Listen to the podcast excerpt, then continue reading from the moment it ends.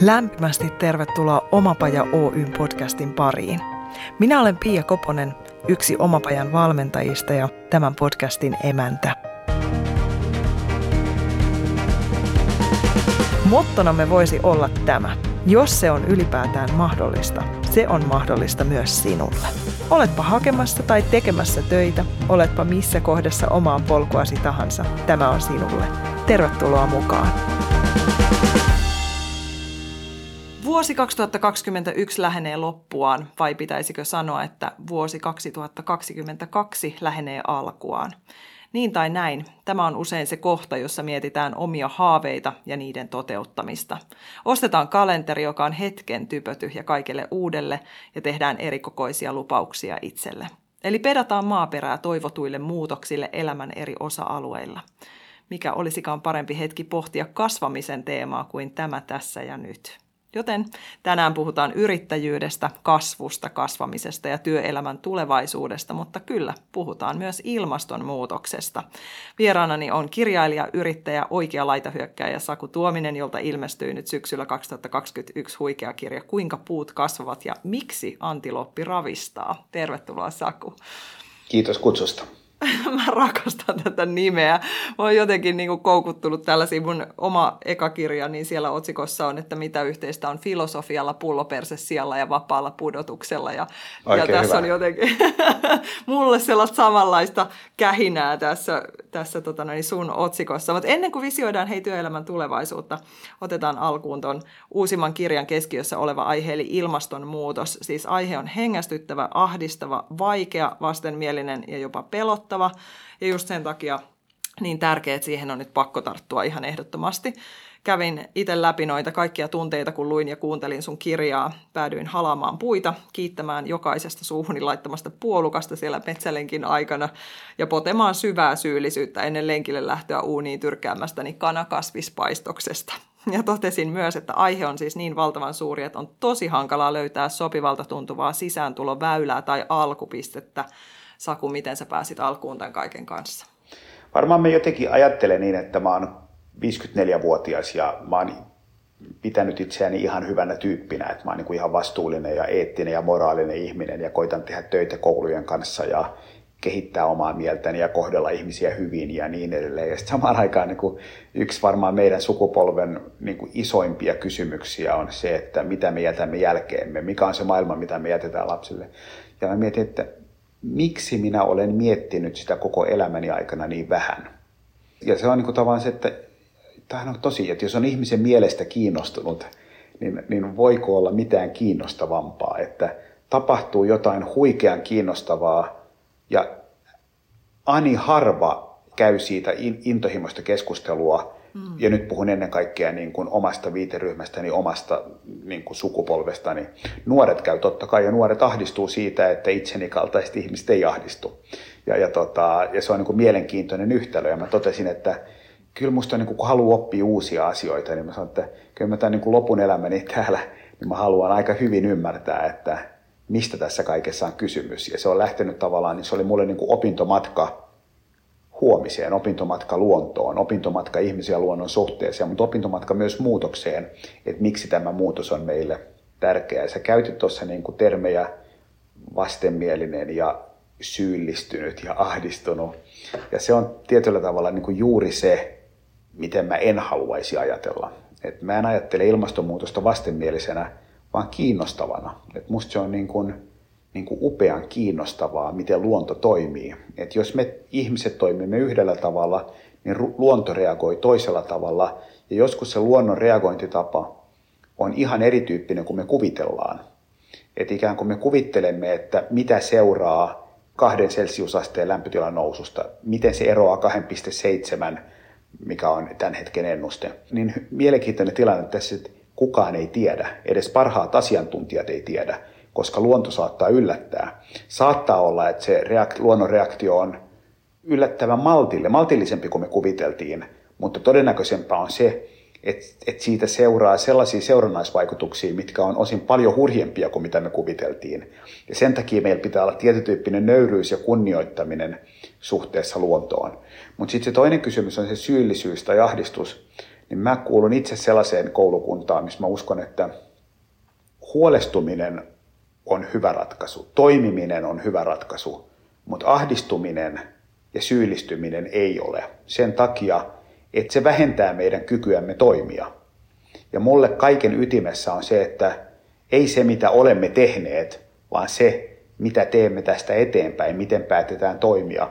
Ja mä itse sanon, että onko sulla hirveä ilmastoahdistus, niin mä sanon, että ei, ei mulla ole niin minkäänlaista ilmastoahdistusta. Mulla on mielenkiinto, mä oon huolestunut ja innostunut samaan aikaan. Et, et mä niin kuin mietin, että miten me saisimme tehtyä sellaisia muutoksia elämässämme, jotka olisivat hyviä sekä meille että, että luonnolle ja kykenisimme tekemään ne riittävän nopeasti. Se on mun mielestä hirveän kiinnostava teema ja mä suhtaudun tätä niin kuin huomisin tekojen kautta mieluummin kuin syyllistämisen ja ahdistumisen kautta.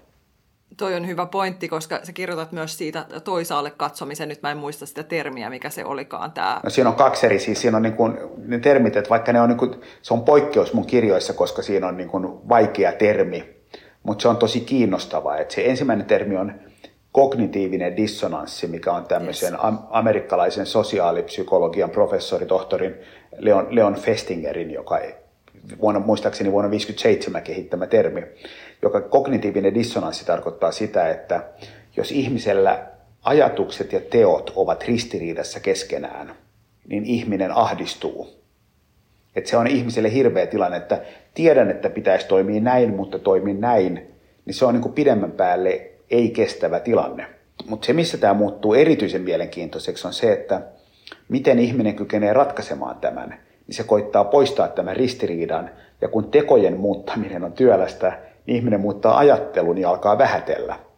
Ja sen takia tavallaan monet meistä ovat kehittyneet aika hyviksi vaikkapa niin kuin katsomaan toisaalle, lakasemaan ilmastonmuutoksen maton alle ja sanoa, että mitä yksi ihminen voi tehdä, tai ei Suomella ole tässä oikein mitään roolia, tai aika vaikea tietää, mihin tämä johtaa ja niin edelleen. Ja ne on tietytyyppisiä ikään kuin suojautumismekanismeja, jotta me jaksamme, ja sellaisena hirveän inhimillisiä. Ja tästä on vaikkapa semmoinen termi, yksi suosikkikirjailija Margaret Heffernan on käyttänyt termiä willful blindness, joka on nimenomaan semmoinen niin kuin tietoinen toisaalle katsomisen taito, tietoinen maton alle lakasemisen taito. Ja mä luulen, että sitä hirveän paljon näyttäytyy, että, että kun ihmisillä on parisuhdeongelmat, työhaasteet, työstressi, kaikki muu, niin pitäisikö tässä nyt vielä alkaa eläimistä ja luonnosta kantaa huolta, niin, niin se on ihan niin kuin ymmärrettävää, ymmärrettävä ajatus. Ja näin monet meistä toimii. Mutta mä luulen, että se aikaan saa meille tietyn tyyppistä ahdistusta tai väsymistä tai jotain muuta, että me koemme, että me emme elä tavalla, joka on kestävää, niin mä luulen, että se jollain tavalla niin kuin ahdistaa meitä enemmän kuin mitä me tunnistamme.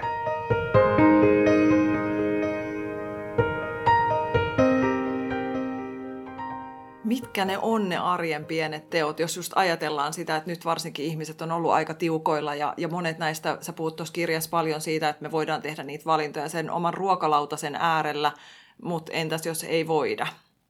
Mitä tarkoittaa, että entäs jos ei voida? Koska moni esimerkiksi luomutuote tai suoraan tilalta hankittu on kustannuksiltaan korkeampaa siinä lyhyessä mittakaavassa. Tuohon mä en usko, mutta, tota, mutta että jos lähdetään aluksi siitä, että mitä voidaan tehdä, niin ensimmäinen asia on se, että me voidaan kiinnostua. Että se on ensimmäinen asia, että me voidaan vähän ottaa selville siitä, mitä täällä tapahtuu. Sen saa aika nopeasti, että jos vaikka käyttää viisi minuuttia viikossa seuraamiseen, niin tietää valtavan paljon. Lukee yhden kirjan, että ymmärtää ison kuvan, niin sitten pitää sitä yllä, niin se on ensimmäinen asia. Sitten toinen asia on se, että tukee henkisesti niitä, jotka tekevät enemmän kuin itse. Eli niin kuin vähän seuraa niin kuin luontokeskustelua, ympäristökeskustelua ja, ja koittaa ymmärtää, että miksi tässä ollaan eri mieltä ja koittaa niin kuin tukea niitä sen sijaan, että vielä nauraa, että vaikka otetaan niin kuin kliseisesti esimerkiksi elokapina, niin että ennen kuin pilkkaa elokapinaa, niin koittaa ymmärtää, että mitä he, mitä he ajavat, mikä heidän niin kuin filosofia on, koska siinä filosofiassa on hirveän paljon hienoa, taustalla. Että on ikään kuin tietyn tyyppinen niin kuin ymmärrys ja suvaitsevaisuus. Ja sitten me voidaan tehdä hirveän paljon omalle itselle ikään kuin sopivia tekoja. Voi, voi kierrättäminen on kohtuullisen helppoa. helppoa, ruoan pois heittäminen, niin mä luulen, että jokainen meistä kykenee olemaan heittämättä ruokaa pois. Ja kun sanotaan, että, että tämä ei ole kai, että on elitistinen ajatus, niin minusta on mielenkiintoinen ajatus, että se, että ostaa vaikkapa niin kuin riistaa ja, ja tota, syö siitä halvempia osia myös, eikä heitä mitään pois. Ostaa perunoita, juureksia ja te, laadukkaita ja, ja ei heitä niitä pois. Niin, niin, niin sitten se toinen malli on se, että ihmiset syö puolivalmisteita, ihmiset syö paljon irtokarkkeja, ää, ihmiset heittää Suomessakin 50 prosenttia ruoastaan pois ja niin edelleen. Niin mä luulen, että kestävällä ja terveellisellä tavalla syöminen ei välttämättä ole kalliimpaa, jos siihen sisältyy se, niin kuin tavallaan se, että ostaa asioita, tekee itse, ei heitä pois, ostaa myös muita kalliimpia osia, niin se yhtälö, mä en usko, että se on ollenkaan niin ykselitteinen kuin mitä me halutaan sanoa. Kiitos tuosta. Mulla jäi viime kauppareissulla kanat ja possun lihat sinne tiskiin, koska ne sun kirjoittamat tarinat tuli mukana. Mutta sekin on niinku sääli, koska on hirveän paljon niinku ikään kuin vastuullisia tuottajia, jotka, jotka tota, tekee hienoja asioita. On upeita niin kuin luomupossun tuottajia, upeita luomukanan tuottajia. Ja mä haluan päinvastoin niin promotoida heitä ja puhua heidän puolestaan, että he tekevät hienoja asioita. Vaan se yksi ongelma on se, että me olemme pyrkineet painamaan hinnan elintarvikkeiden tiettyjen eläinten, vaikkapa lihan hinnan keinotekoisen alas. Että se, minkä verran vaikkapa kana tai possu tai nauta maksaa kaupoissa, niin se on keinotekoisen halpaa. Ja, ja jotta hinta saadaan keinotekoisen alas, niin silloin joudutaan tekemään tuotantotapoja, mitkä ovat luonnonvastaisia. Joudutaan tehostamaan, joudutaan tekemään tietytyyppisiä risteytyksiä, joudutaan ruokkimaan tietytyyppisellä halvalla, halvalla rehulla ja niin edelleen ja niin, että me joudutaan, koska meidän kaltaiset kuluttajat eivät suostu maksamaan ruoasta oikeaa hintaa, niin sen seurauksena joudutaan menemään tällaisiin toimenpiteisiin maailmalla valtavan paljon enemmän kuin Suomessa, mutta Suomikaan ei ole tästä täysin vapaa. Ja sen takia tässä on tärkeämpi asia kuin se, että me syyllistämme montaa maanviljelijää, jotka tekee hirveän hienoa työtä, niin tässä asiassa voi katsoa peiliin ja todeta, että ovatko minun esimerkiksi ruokaan liittyvät valinnat sellaisia, mitkä vievät maailmaa siihen suuntaan, milla, mihin suuntaan haluan sitä viedä. Ja mä luulen, että monet ruokaan liittyvät päätökset on hirveän isossa osassa sekä niin kuin eettis-moraalisesti että ihan konkreettisesti sen suhteen, miten vaikkapa luonnon monimuotoisuus toimii.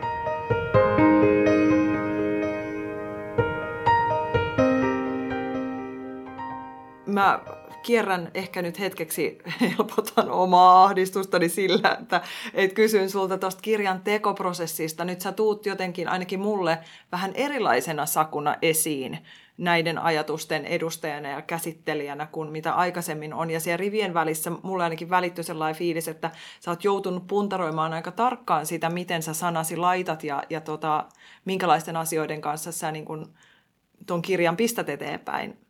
Millainen se prosessi oli sulle? Oliko siellä tällaista, mikä mulle, mikä mielikuva tuli? Oli, ja valtavan paljon olikin, ja ihan hyvä, että niin kuin tulee läpikin sieltä, mutta hyvä esimerkki vaikkapa on niin kuin kasvu. Että mä, mä koitan niin kuin pohtia ja miettiä, ja mä koitan löytää semmoisen selitysmallin, mikä on looginen, ja mihin mä itse uskon, ja minkä takana mä voin seistä. Kuten mä oon niin sanonut monessa yhteydessä, niin kirjoitan kirjoja ennen kaikkea itselleni, ja tämä on, ollut yrittäjänä 30 vuotta, niin, niin pohdin hirveän paljon sitä, että miten minun esimerkiksi pitäisi yrittää, jotta mulla olisi hyvä olla. Ja silloin niin kuin mielenkiintoinen tapa on se, että puhutaan vaikka kasvu, että puhutaan degrowth, että me emme saa enää kasvu, meidän on pakko luopua kasvusta. Niin se on mulle kiinnostava ajatus, että joo, pitääkö? Onko se automaatio, että meillä ei ole mitään muuta ratkaisua? Onko se edes mahdollista? Voiko Suomi tehdä, että Suomi luopuu kasvusta, mutta muu maailma ei? Voiko mun firma luopua kasvusta, mutta muiden niin kuin muut ei. Ja niin kuin mä oon hirveän paljon pohtinut näitä. Ja se, mitä mä lähestyn tavallaan tätä, on se, että jos ajatellaan kestävä kehitys, niin mitä kestävä kehitys määritelmällisesti tarkoittaa, niin se tarkoittaa sitä, että voimme jatkaa nykyisen kaltaista toimintatapaa muuttumattomana maailman tappiin asti ja silti kaikki on hyvin. Ja, ja nythän selvä on se, että näin ei ole. Että jos katsoo luontoa tai ilmastoa tai meriä tai mitä tahansa, niin me ei voida. Tämä niin kuin leviää tämä koko paketti ja, ja saattaa olla, että ihmisetkin katoaa, jos me emme muuta. Eli meidän toimintatapa ei ole kestävä. Se on itsestään selvä mun mielestä. Siitä niin kuin 99,9 prosenttia kaikista maailman tutkijoista on täysin samaa mieltä. Se, että kuinka nopeasti se tapahtuu, on toinen kysymys. Hyvä, eli meidän pitää muuttaa. No silloin tietyllä tavalla mitä mä oon pohtinut, on se, että entä jos on muukin vaihtoehto kuin se, että me kiellämme kasvun? Entä jos se toinen vaihtoehto on vaikkapa, vaikkapa se, että me mietimme, minkälaista huomisen kasvu pitäisi olla? Ja mä käytän kirjassa tämmöistä termiä kuin suoraselkäinen kasvu, joka tarkoittaa, että jos me kykenemme löytämään tapoja kasvaa, joissa kukaan ei kärsi, työntekijät saa kohtuullisen korvauksen, asiakkaat saa hyvän tuotteen järkevällä hinnalla, luonto ei kärsi, ilmasto ei kärsi, niin silloin mä itse asiassa olen sitä mieltä, että ei kasvus ole mitään vikaa, jos se ottaa nämä huomioon. Ja, ja sitten taas se, että jos on joku toimija, joka sanoo, että kyllä meillä täytyy olla oikeus kasvaa siten, että osana, osakkeenomistajat saa enemmän korvausta riippumatta siitä, miten me toimimme. Että meillä pitää olla oikeus saada tuhota luontoa. Meillä pitää olla oikeus saada maksaa kohtuuttoman pientä palkkaa työntekijöille. Niin sitten se on ihan hyvä kysymys, että vai pitääkö? Ja sehän on ikään kuin me olemme hyväksyneet tiettyjä toimintatapoja niin pitkään, että me ei enää välttämättä edes huomata, kuinka järjettömiä monet niistä on. Että jos mä sanon, että onko sellainen kasvu huomisen kasvu, missä, missä me tuhoamme luontoa, niin musta se ajatus, että tämä olisi naivi ajatus, on niin kuin jollain tavalla järjetöntä, eikö vaan, että, että eihän näin, ja, ja mielenkiin, näinhän me periaatteessa ajatellaan, että jos sanotaan, että maata ei pitäisi viljellä tavalla, joka tuhoaa meret ja joet, niin musta se on ihan hyvä ajatus. Että se ei ole niin kuin tavallaan epärealistinen ajatus. Ja sitten totta kai kysymys, että okei, no mitä tehdään? Miten tehdään tämä niin, että kannetaan huolta työntekemisestä? Miten pidetään ihmiset mukana? Niin ne ei ole helppoja ratkaisuja ja niihin ei päästä hetkessä, mutta et se, että menemme kohti sellaista maailmaa, missä haluamme elää, niin, niin, niin tota, se on mun mielestä hyvä tavoite ja jos kasvu vie meidät sitä kohti, niin aina parempi. Et koska mä luulen, että jos osa luopuu kasvusta ja osa kasvaa, niin päinvastoin niin kuin epätasa-arvo kasvaa ja niin edelleen. Se on enemmän niin kuin suoraselkäinen kasvu on mun mielestä kiinnostava ajatus. Ja mä luulen, että maailman muutos tarjoaa meille valtavan määrän kasvun alueita, tilaa luovuudelle, missä me ratkaistaan näitä ongelmia. Et mä uskon, että päinvastoin me ollaan menossa tosi huikeaan aikaan. Me puhuttiin ennen koronaa hirveän paljon siitä, että AI tulee muuttamaan kaiken. Ja mä luulen, että AI tulee muuttamaan monia asioita, mutta luonnon suojeleminen, ilmastonmuutoksen torjuminen, niin se tulee olemaan se todellinen innovaatioiden runsauden sarvi seuraavan 20 vuoden aikana. Ja sillä alueella on iso määrä voittajia, paitsi luonto, niin myös firmat. Ne, mitkä päättävät ottaa sen ikään kuin askeleen. Kuinka paljon sä näet tällä hetkellä maailmassa firmoja, jotka näin toimii? Valtavasti, valtavasti se, että, että se keskustelu on jo niin kuin kadonnut, että on hirveän vaikea monissa maissa niin kuin toimia ilman tietytyyppisiä ESG-arvoja tai manifestia tai tiettyä läpinäkyvyyttä tai tavoitetta mennä kohti. Rekrytointi on hirveän vaikeaa, että nuoret ihmiset ei mene töihin, pörssikurssit laskee, sijoituksien saaminen on vaikeaa, eläkeyhtiöt lopettaa. Että se muutos on ehdottomasti käynnissä. Mutta sitten on hirveän paljon kaksinaamaisuutta, viherpesua, epärehellisyyttä edelleen. Kiina on ilmoittanut, että, että päästöt tulee nousemaan vielä ainakin 10 vuotta. Intia sanoo, että hiilineutraalius on vuonna 2070 Amerikassa Biden tekee hienoja asioita, mutta samaan aikaan edelleen fossiilisia tuetaan. Että on, niin kuin, me eletään ristiriitasta niin kuin aikaa ehdottomasti, mutta katsoo oikealle tai vasemmalle, niin hirveän paljon on hyviä merkkejä koko ajan. Ja kun puhuttiin suomalaista maaseudusta, niin se, se on ihan samalla tavalla täynnä huikeita, huikeita muutoksia, mitkä koko ajan vie maailmaa hyvä, hyvään suuntaan. Puhutaan vaikkapa uudistavasta maanviljelystä, missä pyritään viljelemään maata niin, että maaperän, paitsi, paitsi että maaperän laatu ei kärsi, niin maaperän laatu paranee. Eli tavoite on se, että mitä enemmän siinä viljellään, niin sitä paremmin se toimii. Ja, ja, ja mä uskon, että tämän kaltainen on mahdollista, kun me enemmän enemmän ymmärretään, että miten maaperä toimii. Ja nyt kun mä kuuntelen sua puhumassa tästä asiasta jotenkin omistautuneena sille, niin siis sisäinen pieni olento täällä hurraa, että yes! että ihanaa, että et tuolla palolla nyt se on valjastettu tällaisten asioiden niin puolesta puhumiseen. Mä vielä palaan siihen, mikä tuntui hankalimmalta tai vaikeimmalta, kun sä lähdit kirjoittaa tuota kirjaa, tai minkä kysymyksen parissa jouduit pohtimaan, että, että voinko mä laittaa tätä tänne kirjaan vai ei? No ensimmäinen asia varmaan on se, että mä haluan viittaa niin kuin tavallaan niin kuin myöhäisheränneen paasaamista, että se kirja on kirjoitettu niin kuin todella monta kertaa sanottu, että en kirjoita ylhäältä alas, vaan alhaalta ylös. Kirjoitan, että olen myöhässä, en ymmärrä, olen amatööri, pohdin miksi en ole ymmärtänyt. Et, et mä ko- koitin, että sinne joka sivulla on se nöyryys tavallaan, että kuinka häpeällistä se on, että olen herännyt näin myöhään. Se on niin ensimmäinen asia. Sitten toinen asia on se, että että mitä enemmän lukee, niin sitä enemmän ymmärtää, että itse asiassa tämähän, tämä on naivia. Tämähän on tosi monimutkainen asia. Että puhutaan sitten niin kuin tehotuotanto, puhutaan niin kuin eläinten hyvinvointi, puhutaan avohakkuut, puhutaan tietyn tyyppiset tavat, miten ilmakehässä ilmakehää voidaan, sen laatua voidaan kehittää ja, ja niin edelleen, ydinvoima, geenimanipuloitu ruoka. Ne on hirveän monimutkaisia asioita ja mä jotenkin halusin, että, että en kirjoita pinnallisesti niin, että tätä mieltä pitää olla. Ja sitten huomaa niin kuin puolen vuoden kuluttua, että olisi ehkä pitänyt lukea vähän enemmän. Niin tietyllä tavalla mä koitin niin kuin puolitoista vuotta aika nöyrästi tehdä perustyötä, että mä jollain tavalla ymmärrän ja tiedän, on ihan varma siitä, että kirjassa on asioita, mistä mä ajattelen eri tavalla jonkun ajan kuluttua. Mutta kyllä siinä on niin hirveästi nähty vaivaa, että tavallaan mulle pelko oli se, että en viisastele asioista, mistä en mitään tiedä, vaan ikään kuin opiskelen, jotta voin niin kuin ymmärtää, kuinka vähän tiedän. Ja sitten varmaan kolmas asia on se, että mä en halua sillä tavalla olla naivi, että, että mä niin kuin puhun sellaisesta muutoksesta, mikä ei ole millään tavalla realistinen. Että mä niin kuin haihattelen. Ja sen takia niin kuin jos puhutaan vaikkapa niin kuin puiden halaus, mikä on yllättäen ihmiselle niin kuin yllättävän vahva sana, että kunhan nyt et ala puita halata, niin, niin mä ajattelin, että, että ajatuksena on se, että mä oon kirjoitettu niin kuin jälleen kerran jääkiekkojoukkojen pukukopille tai niin, kuin niin että ilmastoinnostunut voi lukea tämän, mutta myös kyynikko voi lukea tämän ja kaikki saa tästä jotain. Että mä sanoisin, että ennen kaikkea tämän kohderyhmän itseni kaltaiset ihmiset, mitkä on aika vähän lukenut tästä teemasta. Ja tavoite on se, että tästä niin saisi ikään kuin aika lyhyessä ajassa niin A, peruskäsityksen siitä, missä olemme, käsityksen siitä, miksi ehkä olemme tässä, pienen ymmärryksen siitä, että kuinka kaikki vaikuttaa kaikkeen, ja ajatuksen, että mitä tälle voi tehdä. Että siinä on niin valtavan isoja asioita koitettu tiivistää, ja mua pelotti se, että kykeneekö mä, niin onko se haaste liian iso, kykeneekö mä jollain tavalla selittämään tämän kaiken, nivomaan tämän kaiken. Ja nyt vaikka tuli yhdeltä sustainability apulaisprofessorilta tuli palaute, joka sanoi, että huikein hienolla tavalla on ymmärretty niin kuin monimutkaisia asioita ja kyetty yksinkertaistamaan, mistä mulle tuli niin kuin hyvä mieli amatöörinä.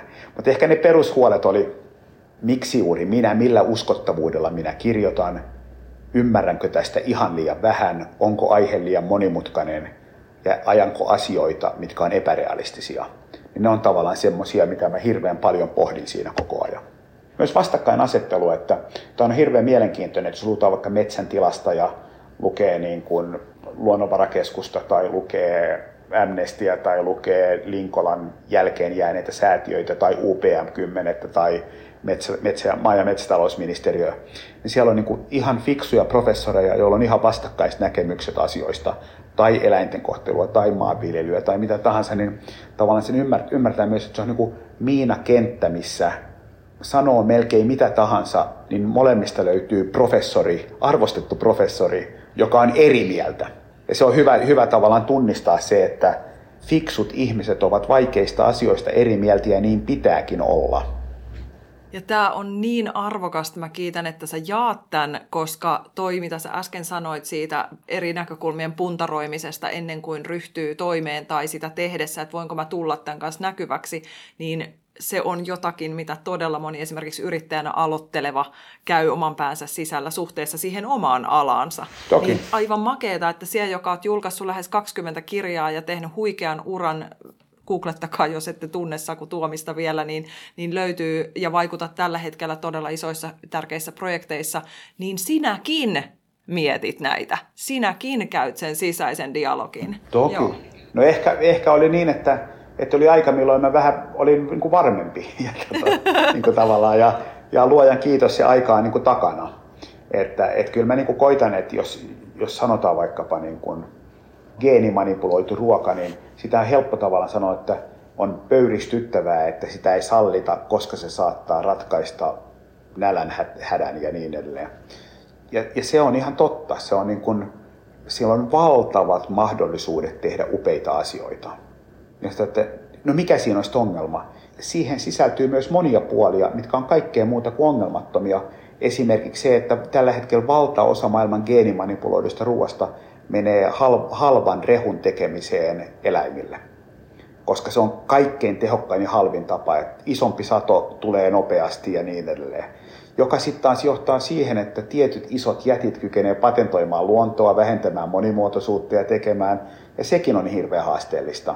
Ja että millä tavalla me kyetään löytämään semmoinen balanssi, missä, missä luonnon rikkaus säilyy, monimuotoisuus säilyy, nälänhädästä kannetaan huolta ja niin edelleen. Että nämä ei ole niin joko tai kysymyksiä, vaan hirveän moniulotteisia kysymyksiä, mihin ei ole yhtä oikeaa ratkaisua. Ja se on hyvä, että sitä keskustelua käydään, jotta yhä useampi tulee tietoiseksi niistä eri puolista ja voi sitten tutkia, että mihin itse asemoi.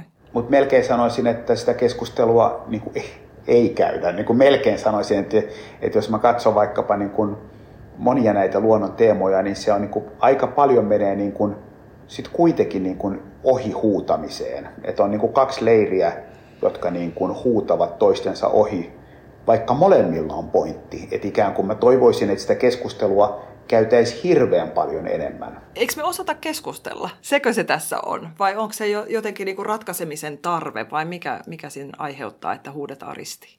Varmaan siellä on niin myös omat intressit, että, että meidän pitäisi tavallaan ymmärtää, että ihmisillä on erilaisia intressejä. Että jos mietitään vaikkapa metsää, niin yksi intressi on metsän monimuotoisuudesta ja biodiversiteetistä huolen kantaminen. Ja sitten toinen on ihmisten työpaikoista ja niin kuin omista investoinnista huolen kantaminen. Ja molemmat on hyvin inhimillisiä, että tavallaan että jos joku on laittanut koko sukunsa säästöt tähän ja kantaa huolta näistä ja se, että joku ulkopuolelta tulee kertomaan, että muuten sä et saa toimia näin, mä ymmärrän sen niin kuin syvän epäoikeudenmukaisuuden tunteen. Etenkin kun he vielä istuttaa uusia puita ja te- tekee tavallaan enemmän kuin mitä laki vaatii, niin mä ymmärrän hirveän hyvin sen, sen puolen tässä keskustelussa. Ja sitten toinen puoli, että mä ymmärrän senkin, että tietyt avohakkuut niin merkittävästi vähentää luonnon monimuotoisuutta ja on niin kuin ulkonäöllisesti hankalia ja saattaa olla, että maailma on menossa eri suuntaan, niin kuinka vaikeita kysymyksiä nämä on. Ja sen takia mä koitan itse niin olla niin, että koitan olla valitsematta niin kuin puolta, vaan pohtia, että minkälaisessa maailmassa mä haluaisin elää vuonna 2100 ja minkälaiset kehityskulut vievät sitä kohti, niin se on se tavallaan, miten mä koitan pohtia, koska tietyt muutokset on hirveän hitaita.